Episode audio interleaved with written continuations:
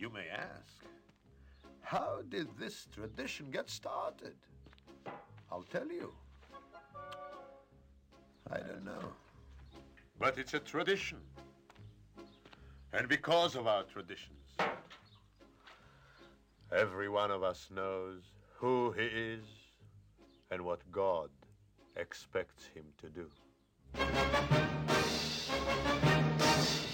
Hello, everyone, and welcome to Let's Talk Torah. I am Rabbi Tzvi Jacobson with NRM Streamcast, and we'll spend our time talking Torah, learning stuff, and having fun while we learn. You can always send your questions and comments to our mailbag at Let's Talk Torah at gmail.com, and of course, I will answer as many as I can get to. So, the high holidays, Rosh Hashanah, is right around the corner. Everyone, I hope, is on their best behavior. I hope. You know, it sounds uh, maybe disingenuous, but maybe let's explain. No, for most of us, we cannot be at our best all the time. To be at your peak, you know, it takes a lot of focus. You know, we can't all be super focused on a project 24 hours a day, 365. But if I ask you to be at your best, right? You're coming in for a for an interview for a job you want. You are meeting a uh, someone that you would like to be friendly with, make it have a relationship with. Uh, you're gonna you're gonna be at your best. For those people who say, "Well, take me to where I am," or forget about me. Okay, we're gonna forget about you, because if I'm asking you to be your best, and you're just hey, laissez-faire, so many fancy words at the beginning today. Whoa, eh, that's not what I'm interested in. So God gave us this window, this period of time. God's hanging around and he says, Show me what you can do. And then, okay, I see what you can do. There is hope. We see the direction you're working on. Okay, you fall sometimes, you get up sometimes. Happens to all of us. But but I'm right here, God says. What can you do? Okay. That reminds me, a um, someone called me, a little uh, child called me and says, "Oh, is God married?" I said to the little girl, "That's a great question." I said, "People get married, husbands, wives, fathers, mothers. God is by himself. God does not get married." And I told the parent, I said, "We are never nervous about these questions." On their age level, we give a simple, straightforward answer. They're not philosophers. They don't know. I think the little girl was seven. They don't know anything. They are what God this. They don't know anything. They know their parents. Parents take care of us. You tell me God takes care of me. Okay, is God married? Of course, God's not married, but you're an adult. But we don't shy away from the question. They're not trying to trick us. They're just, it's just a question. Otherwise, they grow up thinking that you don't know what's flying, you're hiding stuff, you're making stuff up. No, I'm going to explain it to you on your level, to what you can handle, and I'm not embarrassed to answer. And I'll never say, "Ooh, you can't ask that kind of question." Oh, what are you? Uh, well, we have Hebrew words for it. Um, I'm sure there's better English words. I'm just they're not on my head. But anyways, that was just something that happened uh, last night.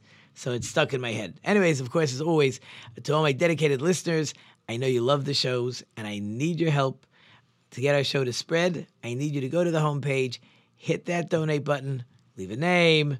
I'll give you a shout out, happy birthday, in memory of. And in advance, of course, I always thank you. Okay. So, talking about little girls, so a different grandchild called me up the other day, which is really great because they love speaking to the grandmother the grandfather they don't they don't talk to me so much. I'm like i'm not sure. Maybe i'm not around. I don't know. But they don't talk to me so much. They talk to the grandmother. But to me what I, the best shot i got is when they ask a question to their parents and the parents either don't know or don't have patience ah call your grandfather. So that's how i get phone calls. It's great. Anyways she wanted to know of course this is rosh Hashanah time and everybody knows we dip an apple in honey. So she asked a very good question she wanted to know why apples. Now it's interesting. Um, in in the European culture, it was always apples and honey. but in the Middle Eastern, North African cultures, it was actually sugar. I think there's some holy reasons why they don't like honey, but that's fine. But obviously, we're looking for what we call simanim. It's called signs. We do things to show what we want. So, so interesting. I had a meeting with uh, with parents the other morning, and they said very interesting. They were telling about their child. They wanted me to understand their child, and it was a great meeting.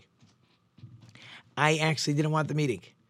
I, I sent a message. I said, I, have been teaching your son for two weeks.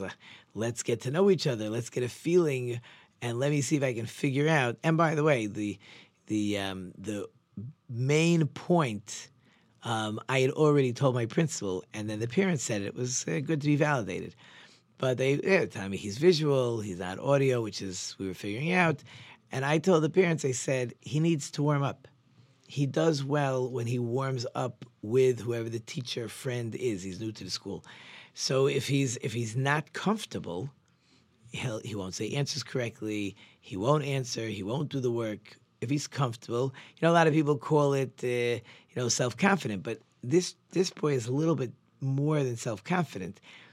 It's not an inner self confidence. He needs to feel that uh, that you've warmed up to him, that you're his friend, that he can trust you. It's very, very interesting. But um, in any case, so my granddaughter says, "Why an apple and honey?" So not so many good answers. At the end of the day, not so many good answers. Um, they're more holy. Um, but one of the answers is that the pile of ashes on the altar in the temple uh, is referred to as a tapuach. A tapuach is an apple. Was, you would make a big pile of ashes in a roundish shape. And on the holidays, actually, we like to make the pile even bigger instead of cleaning it off because it um, it, it, shows how many people are bringing sacrifices. But sacrifices, this is the season where we talk about the Akedah, the binding of Isaac, because we rely on the merit, the fact that Abraham was willing to sacrifice his son. We've talked about in the past. We'll see if I have time to talk about more later. But Abraham was willing. God says, sacrifice your son. Then I, that's your final test. And Abraham passed. He did not sacrifice his son, but he was ready to. Brought him to the, brought him to the altar, tied him up on the altar, had the knife, had the fire, and we know that Abraham was willing to go through with it. It's very simple. God says, forget about it. You did what I wanted, you're done. Now, any of us, if we would have even gotten to that point where the child would be on the altar, child who was 37 years old, the child would be on the altar, and you're ready to sacrifice him, God says, You're done. You pack your bags and you run. You run. But Abraham didn't pack his bags. Abraham was busy. Oh, I want to bring a sacrifice. I was so close to doing what God wanted a sacrifice. God changed his mind. I wonder if I did something wrong. Maybe I can find another animal to do a sacrifice. And there's a ram. So Abraham sacrifices the ram. And as he's sacrificing it, this should be in place of my son, as if I'm doing my son. And the horns, right? We blow the shofar. We, I'm going to say we prefer. It's actually a discussion amongst the rabbis. Some rabbis say you must use a ram's horn many, and that's what we hold, many will say you could use any horn, but I don't know if you've ever been in any synagogue where they actually don't use a ram's horn. I have two boys in class with goat's horns. Like, I don't know where they got them from. They must be cheaper. I tried to blow one. I, I couldn't get a sound out of it, and I'm good. It had a funny, it didn't even have a nice mouthpiece. I think it was just like a toy that they just chopped and drilled a hole through it and said, here's a, a goat's horn. Um, I know somebody once used, I think, a Steinbock horn in a synagogue, and the synagogue was not happy. This guy said it's easier for me to blow, but people are not happy. We use a ram's horn because the ram's horn is a reminder of the binding of, Isaac. God wants this reminder. He doesn't forget, right? God doesn't forget, but God acts when we do things that show that we recognize what happened in our history. So that's the ram's horn. But going back, so the the pile of ashes, which looks like an apple, because tapuach is, which is an apple in Hebrew. That's the word that uh, that the Talmud uses when it describes the ashes on the altar. So an apple is a reminder. So therefore, an apple becomes a very good fruit. According to that, maybe it could be any fruit, but it's the word. It's not just a relationship to the shape, it's a relationship to the actual word.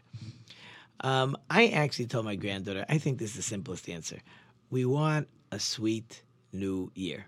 We want a sweet year. Apples are very sweet, and it was probably a fruit that they could uh, that they could find, especially in Europe. Right? They apples they had, and apples are very sweet, and honey is sweet, so a lot of sweet. I'm not saying other fruits, oranges are sweet. You know, watermelon is sweet. I don't know what it would taste like with um, honey on it, but probably very good. Probably. But I think the simplest answer is we're, we're, we're taking a fruit, we're taking a sweet fruit, and we're dipping it in honey so it's more sweet. We just want sweetness. Now, it's actually interesting. We don't say you should have a good year. I was thinking about this a lot. We don't say you should have a good new year. We don't say you should have a great new year we say you should have a sweet new year. And I, and I think sweet is a really fantastic word if you think about it, right? Who doesn't like dessert? Whatever the sweet is that you like, you ate your meal, it was delicious, but our palates like sweet. Everybody understands. See, good, good has different connotations for different people. What's good for me may not be good for you. Right? What's good for me is is is my car is not breaking down. What's good for you is you got yourself a, a Tesla, so you don't have to worry about gas prices. Right? There's no universal good, I don't think. I think every person on his level. Now, there may be on every person's level sweet, but I think everybody everybody relates better to sweet. You know, you have your good, he has his good. They, they don't always, and and what you think is good may not be good right? As how do you know what's good, right? As parents, child says, "Oh, it'll be good for me." It'll be good for you. How do you know it'll be good for you? Maybe it won't be good for you, but everybody understands sweet. So, and I think, I think that's why we use that word. There's something about sweetness that that everybody recognizes. There's a certain feeling, a certain understanding, and I think that's why we say it. And following along with that, so this is the season where everybody we call it a blessing, right? Have a happy, healthy New Year. Have a happy and healthy, sweet New Year. This is the blessing we're running around with. Why are we running around getting blessings from everybody, right? You know, like what are we doing? So it happens to be that there's power. There's power in our blessings. The Talmud actually says, um, "Don't let the blessing of even a regular person, don't brush it off. All blessings have power. It's like a it's like a prayer to God. Right? I give you a blessing, you give me back a blessing. So it's a prayer that God, go ahead and give this person what I'm blessing him with. You don't want to be cursed, right? So we want blessings. Blessings are powerful. I think part of the reason is because blessings are words. And I know we say all the time words are powerful, but again, if we think about it, and this is certainly talked about a lot, animals don't talk. They can communicate. You want to teach a parrot to say a few words. They're not talking, they're just mimicking saying a couple words. They're not having intelligent conversations, no matter what you would like to believe about dolphins or other animals. Only humans communicate. Only humans have conversation. And the reason we can have a conversation is because we have a soul. Inside of us, the soul is what gives us the power of speech. Yes, I know we have a voice box and the air and going through, and I know all that. But the power of speech, the power of speech is through the soul. It, it, it's interesting, maybe you've heard of it before. There was the famous Golem of Prague. A golem is basically a man made from clay that's alive called the Golem of Prague. Uh, Prague was famous for one of them, and they're super strong and whatever, and and they just do their job and they don't stop, but they can't communicate. And the reason they can't communicate is because they don't have a soul. So the soul is what gives us the ability to communicate. So now let's take this a step further. My ability to communicate is because I have a soul. So the power of my speech is really spiritual. If the power of my speech is spiritual, I'm not just giving you a blessing. This is my spiritual self giving you a blessing. Now, I don't want to say on the opposite extreme if I want to curse you out, but perhaps, perhaps. Um, now, it's interesting if you think about it. So, Rosh Hashanah night, when everybody comes home, we have all these different, um, again, what we call simanim signs, because everything I'm asking for is uh, really what I'm doing is I'm saying, God, I need this. I, I need a sweet new year. Oh, you need a sweet new year. Do you deserve a sweet new year? Okay, I'll be good. You know, I did that sin. I'm very sorry. I'll go back to that uh, person I insulted. I'll apologize. Right? I wanna. I, I need a lot of merits. Oh, you need a lot of merits. Go get yourself a lot of merits. Go do. Go be kind. Go visit somebody who's sick. Say a nice word to somebody. Study some Torah. Pray a little bit or a lot. Right? Do you deserve it? So part of the concept of all these things, we want to be, we want to be, we want to multiply like fish. We want to be a head, not a tail. Um, cut down our enemies. All the things we need and want, or want and need. All these different things. I, I, I need myself to wake up and say, "Oh, you need all these things. You want all these things. Do you deserve them?" You're asking for a free gift handout from God. Is that what you're asking? What, what are you offering back? Okay, I'll be better. I'll do more Torah study. I'll do more kindness. I'll give more charity, right? It's two way street, right? Now, God could say no. But if I'm asking for it, right, what, what am I coming to the table with when I'm asking God for help? What am I, what am I offering? Offering that I ate an apple with honey. Eating an apple with honey is very nice. I hope you enjoy the apple and honey.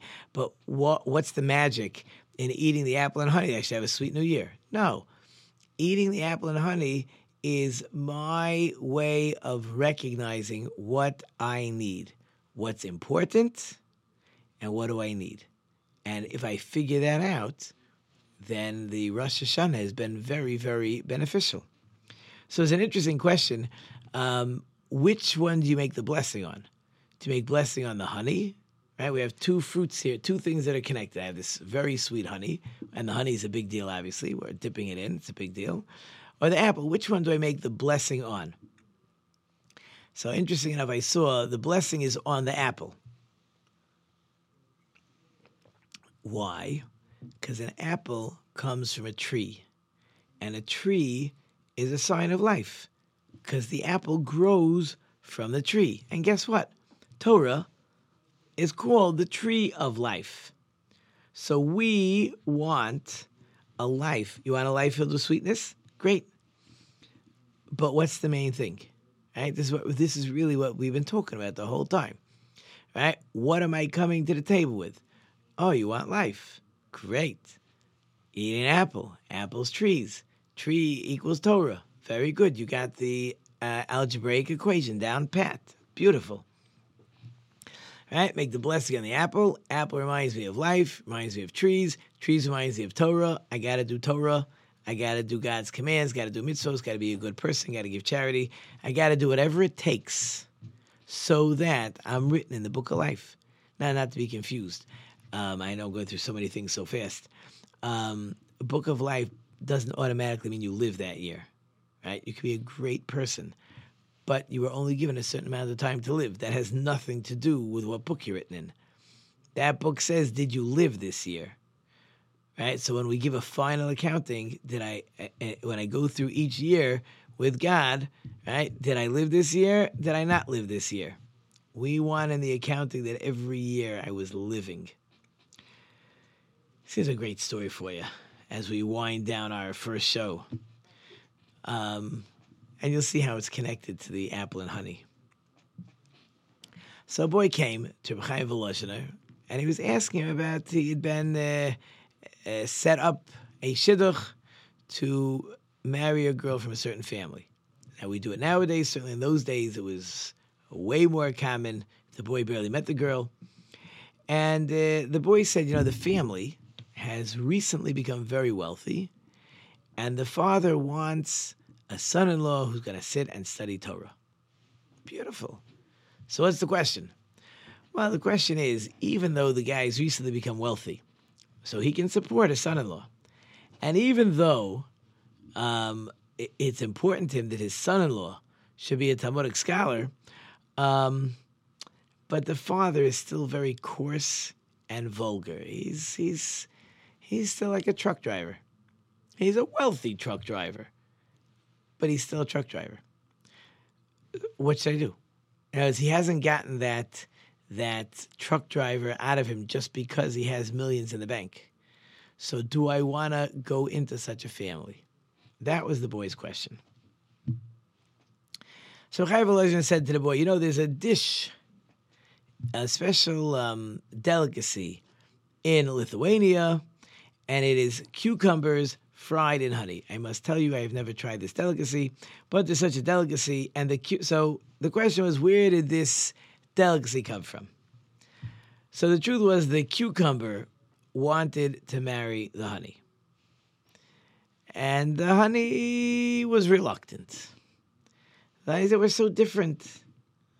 And the cucumber understood honey is soft, cucumber is hard, cucumber is dark, honey is light, cucumber is bitter, honey is sweet. But the cucumber kept persisting. He says, I can change. If you peel off my peel, now I'm light. If you chop me up, I'm very soft. As for the bitterness, you know, that's a problem. But if you fry me in you, right? If you fry the cucumber in honey, I'll be I'll be sweet. So the honey agreed to marry, and there was the wedding of the cucumber and the honey. And at the wedding, of course, everyone is served cucumber and honey. And the question was, what blessing do we make on this special dish of cucumber fried in honey. What is the blessing? Is the blessing on the cucumber, which would be hadama, fruit of the land, or is the blessing on the honey, which is a shehakol, because honey doesn't grow from the ground, right? So the majority ruled that the cucumber is the main food, and therefore um, you make the blessing on the cucumber. You do not make the blessing on the honey. So what do you see? What do you see? So you see that even though the cucumber humbled itself to change, it really worked hard to change. It peeled and chopped and fried. But at the end of the day, it's still a cucumber. And the boy understood and did not continue with the shidduch. In other words, sometimes some people have not made a full fledged change. And really, that's also part of what this whole holiday season is all about. Have you made a full change? And am I the same guy like we talked about before? What's my best? Right? What am I really? At the end of the day, am I am I the same person? Am I that coarse, vulgar person that I was before? Even though now I have some money? Or have I changed and I've really become a new person? Change is not so easy. Change is hard. It's doable. There's no such thing that the cucumber can't change, right? But as a person, I do have the ability to change. The first thing is I have to want to change. But wanting is certainly not enough. If I just wanting to change is not going to do anything for me, right? I gotta do action. And maybe a lot of the things we're doing over the holidays, we're doing all kinds of things to help me actually change. Even in class, we find this with students, right? It's not good enough to say, my student says he'll behave. Of course, he says he's gonna behave, otherwise, he's in trouble. But it doesn't change him later. We gotta get used to actually doing actions. You wanna study more Torah? You gotta do an action. You gotta pick up a book. It's the only way it's gonna happen. You wanna you want to do more kindness? You got to get out there and do more kindness. And the music is playing, and I hope, of course, you enjoyed it short and sweet. Thank you to all our wonderful sponsor listeners, and I can't do without you. Thank you on the production team. We have David Cisco. Oh, we have just David. I'm sorry, in the back. Wishing all my friends and listeners a happy, healthy, sweet new year. I hope I wish you food for thought. Until next time, I'm Rabbi Tzvi Jacobson. You've been listening to Let's Talk Torah on NRM Streamcast. Until next time, don't forget to think about it.